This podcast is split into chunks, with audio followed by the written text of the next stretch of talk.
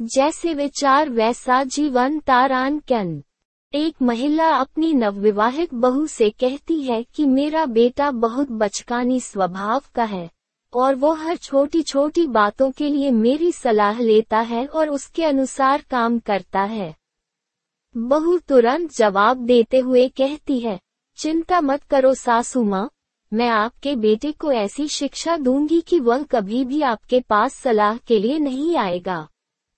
जीवन में हर लड़के को न तो अपनी माँ का प्यारा बेटा बनना है और न ही अपनी पत्नी का गुलाम बनना है। बस उन दोनों को समान रूप से प्यार करना ही काफ़ी है।